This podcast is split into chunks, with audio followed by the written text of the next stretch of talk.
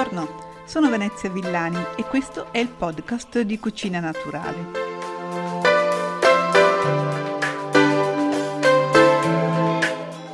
Oggi voglio raccontarvi come preparo la mia bevanda vegetale a base di mandorla e di avena. Sono una consumatrice di queste bevande, spesso le compro, però mi capita anche di farla da me anche se tra quelle che si acquistano ci sono molte più combinazioni, per esempio vado matta per riso e nocciole. Quella che faccio in casa è semplice ed economica.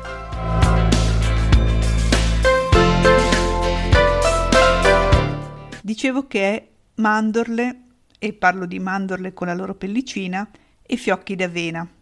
Per prepararla abbiamo bisogno di due barattoli da circa un litro, quelli di vetro da conserve col tappo un po' largo, una bilancia, un tritatutto e un colino.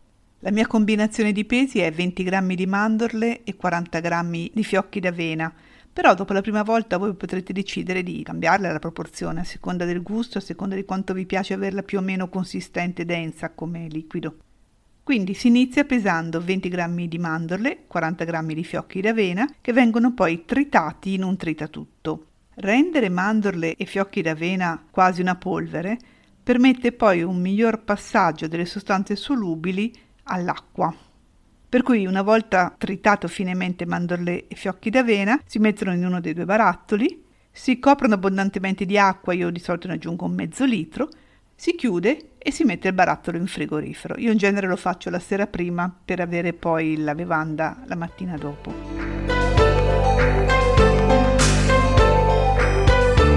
Dopo aver lasciato in infusione il trito di mandorle e fiocchi d'avena per un po' di ore o per tutta la notte, il passaggio successivo è frullare questo liquido, perché frullando si porterà ulteriormente a estrarre le sostanze solubili. Quindi si inserisce il frullatore direttamente nel barattolo e si frulla per circa un minuto. A questo punto si pone il colino sull'altro barattolo, si fa filtrare il tutto attraverso il colino. La parte solida rimarrà sul colino e la parte liquida filtrerà e passerà nel nuovo barattolo. Usando dell'altra acqua potrete sciacquare diciamo la parte solida in modo da estrarre il più possibile la parte solubile. Arriverete in questo modo a quasi riempire il barattolo e quindi lo potrete poi chiudere. Il risultato sarà la vostra bevanda pronta per il consumo. Col passare delle ore tenderà a depositare una parte più solida e quindi evidentemente quando si va a consumarla bisogna rimescolarla un attimo in modo da rendere il tutto uniforme. Non dura più di 2-3 giorni in frigo, eh? perché giustamente non, è, non c'è nulla di sterilizzato e quindi va consumato abbastanza velocemente.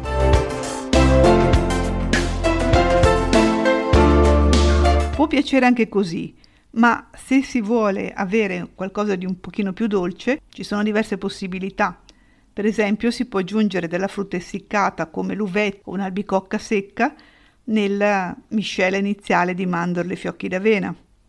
Oppure semplicemente si può aggiungere dello sciroppo d'agave, del miele, quello che si preferisce alla fine per dolcificare.